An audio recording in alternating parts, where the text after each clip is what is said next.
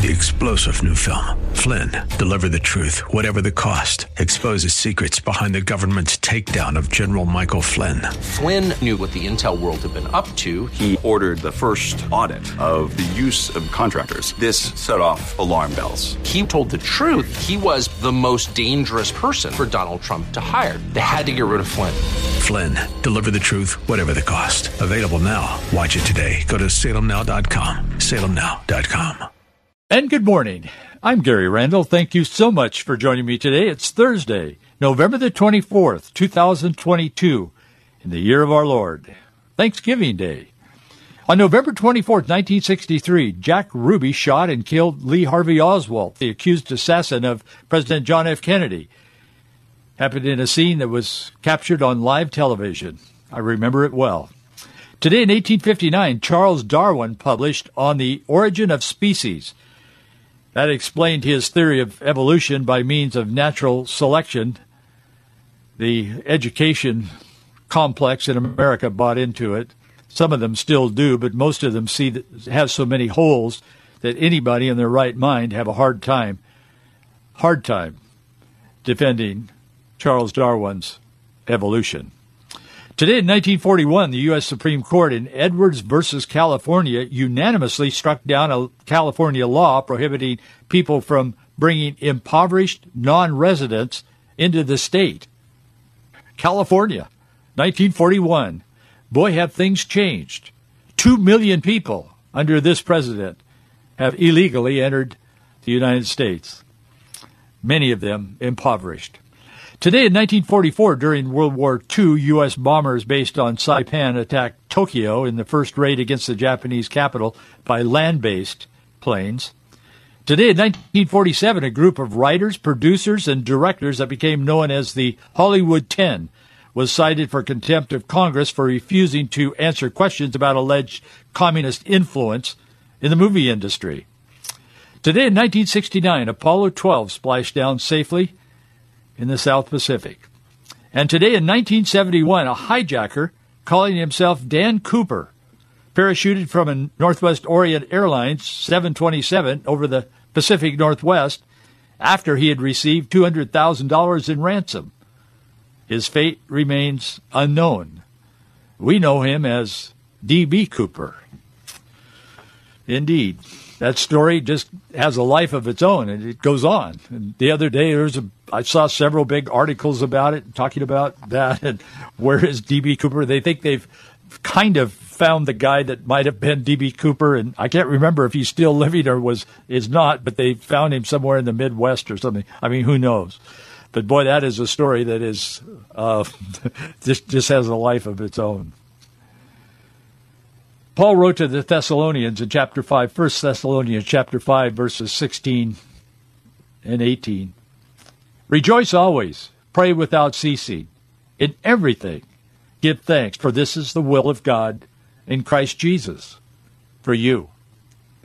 Today it is, we live in a culture, as I was talking about it yesterday a little bit, we live in a culture that doesn't, doesn't seem to foster people wanting to be thankful because we're people are looking around trying to survive socially on every front. They're trying to find a way to protect their children from all of the nonsense in public schools.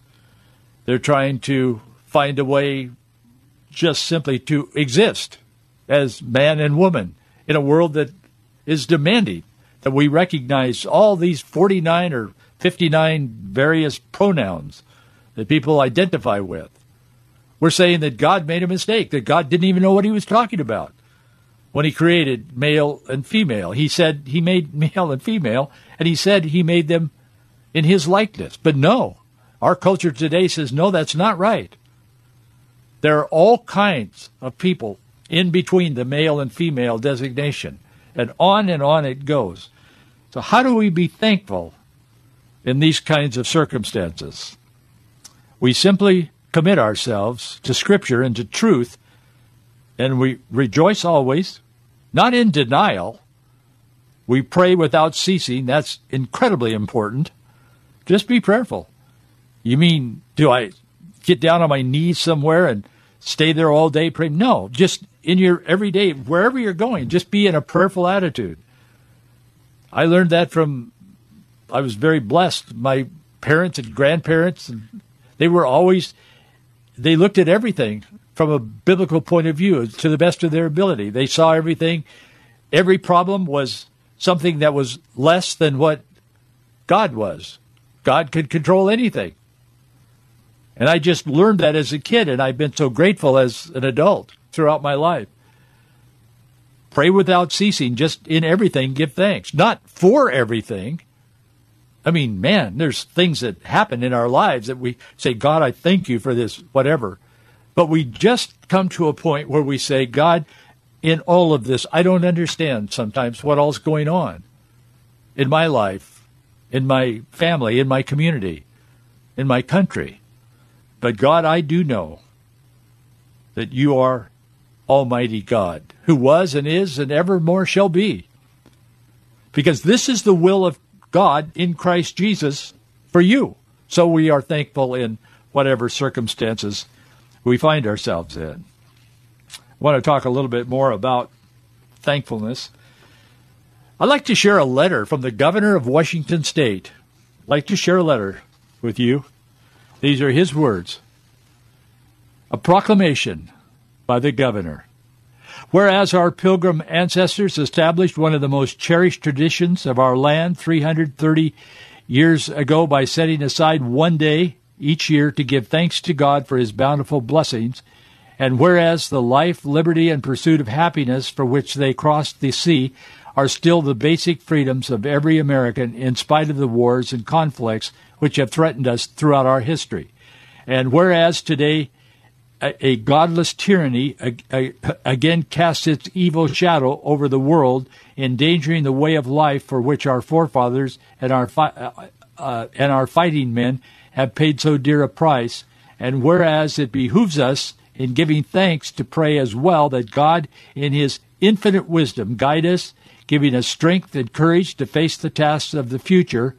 Now, Therefore, I, his name, governor of the state of Washington, by virtue of authority that is vested in me, do hereby proclaim Thursday, November 22nd, to be a day of thanksgiving in the state of Washington and call upon the people of the state to set aside their ordinary tasks and express their gratitude for the blessings which are ours, to observe this day in deep consciousness of our indebtedness to our God for the blessings we enjoy. Let us pray that out of the maelstrom of human conflict that imperils us today will come a new and better world in which all people may live in peace and harmony one with another, and let us pray that we may so conduct our lives as to be worthy of the peace for which we pray. Then it's signed by the governor. No, no, not not that governor, not Jay Inslee. No, this was a different governor. Arthur B. Langley signed this, and that's what he had to say about Thanksgiving back then. I have a vague memory of Arthur B. Langley. He served twice, as you may know. He was uh, governor, and then he wasn't. Then he was governor again. And be, the first one was before I was born, but afterward, when I was a kid, some of my family spoke often of Governor Arthur B. Langley, and they spoke very favorably toward him. And some of them, don't tell anybody, but some of them were Democrats. Democrats in the Yakima Valley. But they spoke well of him. The ones, at least the people I was around, not all of them were Democrat, but some of them were. They spoke well of him because they thought that he was a good man and a godly man and so on. I don't think any of them knew him personally. I certainly did not, but his words ring a very clear and clarion note for us today. I wish we could, not to go back, but I wish our governors could find it within themselves to say things like that today, but they don't. They're too involved in changing the climate, assuming the role of God to control the weather and so on. But I wish they could because that is what the, that's the message we need to hear because God God has so blessed America and he's blessed us. We go through our rough times and in all of these things we give thanks. But I will tell you, I will tell you, God, God is, is blessing His people, and He wants to bless His people. I want to share a story of just one incident of the of how the providence of God was so evident in the founding of this nation. And if you would just take a moment and let's look back for a moment so we can better understand the the present and the future. Let's look back to about 402 years ago. There was a group of weary, bone tired pilgrims. They walked on shore where an abandoned Indian village had once existed. As their leader, William Bradford, and the Christians who had made the journey with him set, on, set their foot on dry lands, their Nikes were still soaking wet from walking off the boat. An Indian man walked toward them. He spoke English, perfect English. His name was Squanto. Without him and his friendship, by all accounts, these first pilgrims would have survived and would not have survived, and likely the new nation would never have been born. Squanto proved to be a miracle. I want to tell you a little bit about him. And he was waiting for those who came to the New World seeking religious freedom. No, he didn't know they were coming, but he happened to be in the right place at the right time, as they say. So that's the story where it begins. The journey that brought Squanto to his first meeting with Bradford in this group was also miraculous. It was a miracle that he was even there at the right time when these people walked off this boat and they were beaten up. I mean, it was not a like a cruise ship traveling from the old world to the new world. Their life was at risk every day. I mean, their boat was so beaten up by, by the waves that the main beam in one of the boats was broken. They didn't even know if they were going to make it to the New World, to America. So they get off the boat, and it's a miracle. There's this Indian guy that meets them because his village used to be where they happened to land. They were blowing way off course. They were really headed for Virginia, but they ended up in Massachusetts, what is now Massachusetts, as you know. The journey that brought Squanto to this first meeting with Bradford and his group was miraculous. In many ways, it kind of parallels the Old Testament story of Joseph. Eric Metaxas and the Chuck Colson Ministries have done a lot of research on this. I want to tell you up front that this story that I'm about to share with you has been challenged by the left, but everything is challenged by the left. I knew Chuck Colson, not personally, but I was with him several times, interviewed him on television a couple of times. He was in our church as a guest speaker. I had him there, and uh, so I knew him. And I know that the people at Chuck Colson Ministries are doing a good job. They continue to do a good job, and they carry on in the integrity of Chuck Colson. And they have done a lot of research. I believe them. I don't believe the dissenters because they don't want this story to be true, but it is. So how, no matter how many times you've heard this scoffed at or laughed at in a classroom or even from a pulpit sometimes, I believe this account is true because they have researched. In fact, they produced a National Geographic film called St- Saints and Strangers, which this story is part of the storyline. Englishmen and other Europeans have been visiting had been visiting the shores of America for nearly 200 years before Bradford arrived. This wasn't like a new thing where they just showed up and like these white guys. Often it's painted that way, but it wasn't. What made this group different was that they came in peace, not to make war or steal. Why would Squanto, who had seen white men visit before, bond with Bradford and his group in the way that the relationship developed? It's apparent that Squanto was taken with the Pilgrims' faith and their convictions. There were people on the Mayflower that were not here for religious purposes. They were simply business people looking for an opportunity. But their faith had brought them through a treacherous void to an unknown land. Bradford's faith had brought him through the death of his wife upon arrival. It had sustained him through the separation from his son, an ocean away. Their convictions had brought them to this place where they could freely worship God. The relationship between Bradford and Squanto was a miracle. An Indian who encouraged the leader of the Poconet uh, tribe to become allies with the English people because of his bond of friendship with Bradford. It all began right there, this relationship. However, equally miraculous is the story of how Squanto became conversant in the English language and English customs and their ways. He knew these people. He knew about them. He spoke their language fluently. That's another example of God's hand in American history.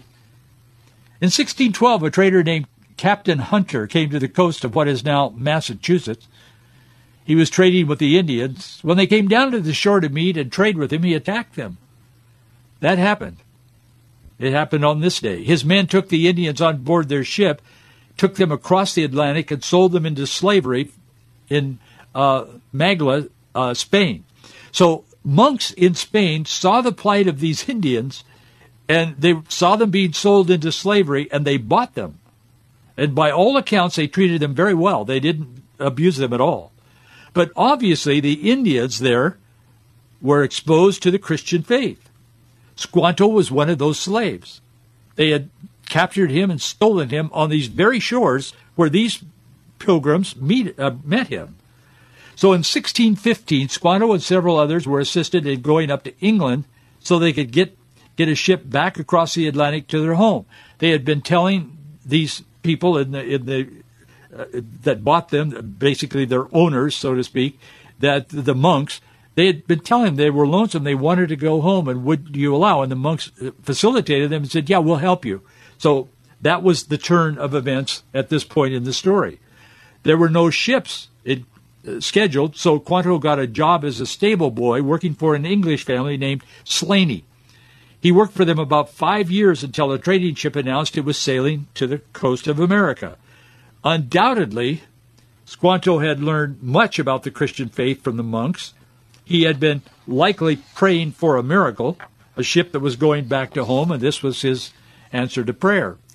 So the ship becomes available. They ask him to be their translator. And miracle of miracles, the ship was scheduled to land in Massachusetts rather than Virginia. Once on the shore, when he got there, he ran to his tribal village only to find it abandoned.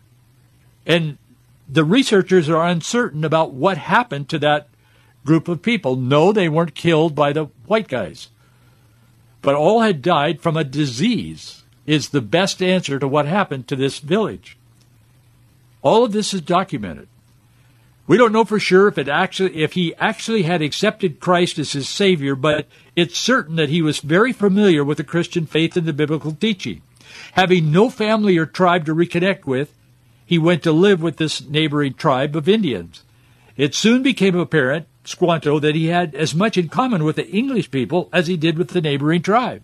So Squanto, not really fitting in, he went to live alone in the woods and he gravitated back to where his village had been, where they had enslaved him and took him to become a slave in Europe. Squanto was now living alone in the woods when these people showed up. He went out and met them. He observed them. He saw them. He saw them depending on their faith to get them through that first hard winter, and it was tough. That first hard winter is well documented. 50% of the community died that first winter of the pilgrims and the people who came. He saw the death of Bradford's wife, the disease, the hunger, the horror. But he also saw the faith of these Christian convictions and these Christians. He said they, they, they never quit praising the Lord, and they never quit thanking God for the for the goodness and the blessings. And yet he said they're dying, it's, they're they're starving, they're freezing. He saw all that. He saw them live out their Christian convictions in a very, very hostile, weather-wise environment. Through observation of the people living by faith in Almighty God, guided by conscience and biblical conviction, Squanto had bonded with them particularly Bradford. So he ultimately became one of them because he had more in common with them than he had with his own or with this neighboring Indian tribe. Squanto's home had been abandoned because he had a new home. They became his family. He knew everything there was to know about raising corn. If it was Squanto that taught the pilgrims how to plant using a fish for fertilizer, how to plant a gourd around the corn, so it grew up the cornstalk. He knew how to get eels out of the streams. He knew where the lobsters live. He knew everything the pilgrims needed to know. Yet he needed to know in order to survive. And the Lord used him miraculously.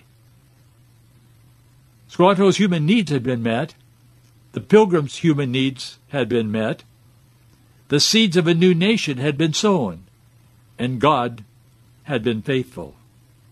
It was in this context of the miraculous that they gathered that first Thanksgiving Day and gave thanks to God. And it doesn't matter how much the secular progressive, so called, try to make this a different story. They try to change it, they try to revise it, they try to cancel it. But it really did happen that way. There's an abundance of evidence.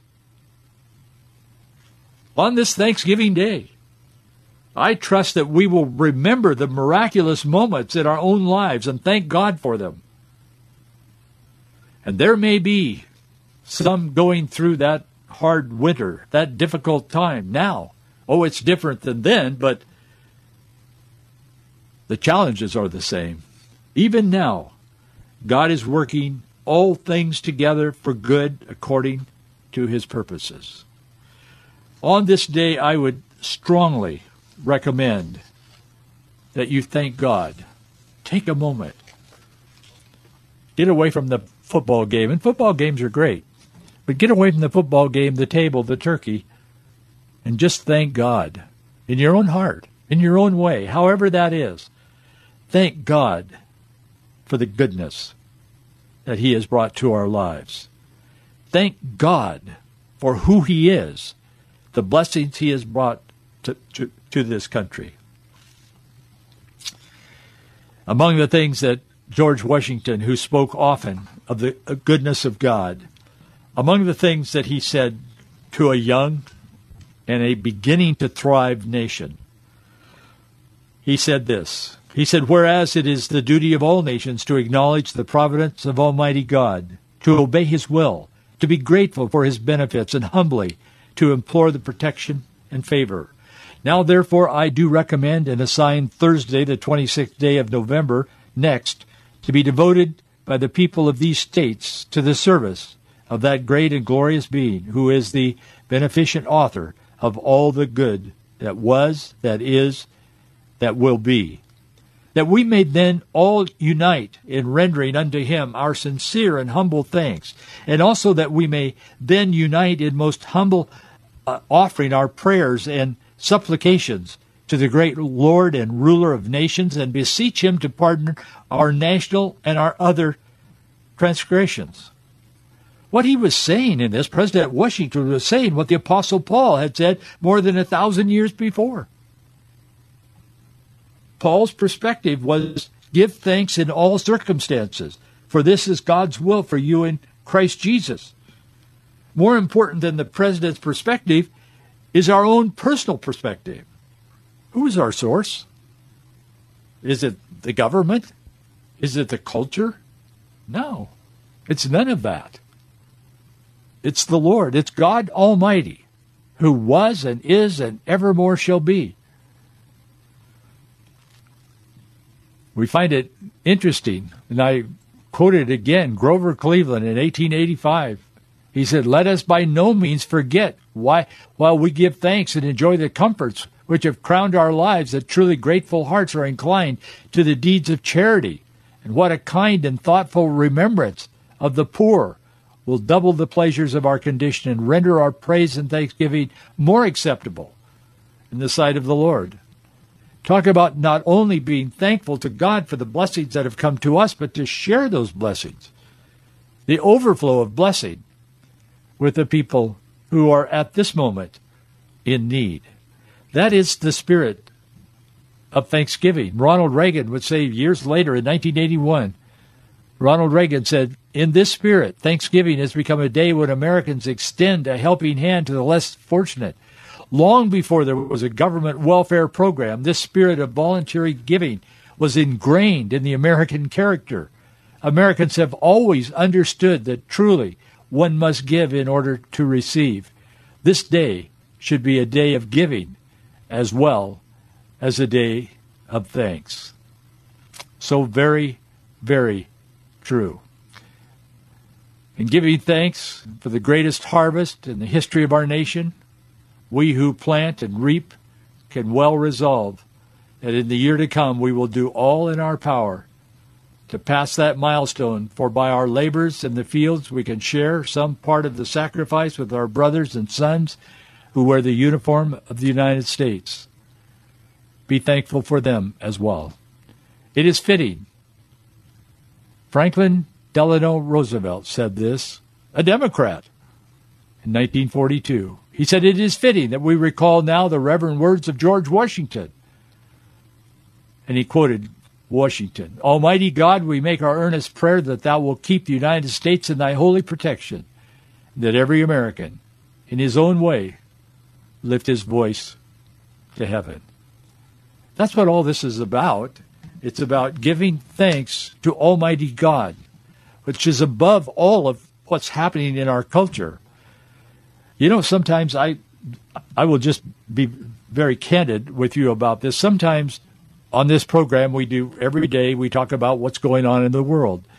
And sometimes I get sick and tired of hearing some of the stuff that we talk about, that I talk about on this program each day. We originate live in the morning, each morning at 9 a.m. Some of you listen to this program a little bit later.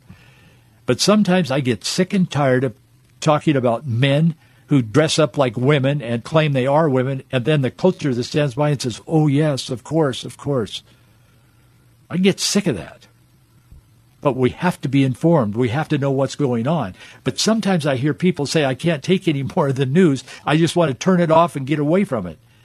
But that isn't what God wants us to do in all of these circumstances persecution that's coming on conservatives and particularly Christians and all of these kinds of things that are happening. It's God's will for us that we endure these things because God's purposes are higher, greater than ours. His ways are higher than ours.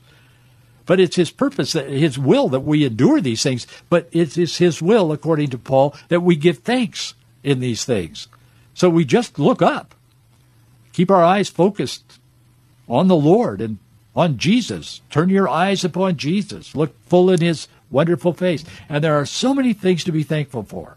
So very, very much to be thankful for. And that I I believe is what the Lord would have us to do. So we can talk about, we can be informed as to what's going on in our culture. It is rotting, but we are to stand and be light and salt, and we are to stand for the goodness, the mercy, and the greatness of Almighty God who lives within us. So Today on this Thanksgiving, do not be discouraged, be encouraged, and most of all, be grateful, be thankful, and be blessed. Thanks for being with me today. I'll see you on Monday. Three star general Michael J. Flynn, head of the Pentagon Intelligence Agency, knew all the government's dirty secrets. He was one of the most respected generals in the military. Flynn knew what the intel world had been up to, he understood its funding. He ordered the first audit of the use of contractors. This set off alarm bells. The explosive new documentary, Flynn, Deliver the Truth, Whatever the Cost, uncovers the facts behind this scandal. Flynn told the truth. He was the most dangerous person for Donald Trump to hire. I find out the worst enemy that I'm going to face in my life is right here in America. They took my assessment and they wanted me to change it. And I was like, I'm not changing it. They had to get rid of Flynn with in depth interviews, archival footage, and never before seen personal records of the man behind the headlines. I just felt like I was drowning. Flynn, deliver the truth, whatever the cost. Available now. Watch it today. Go to salemnow.com. Salemnow.com.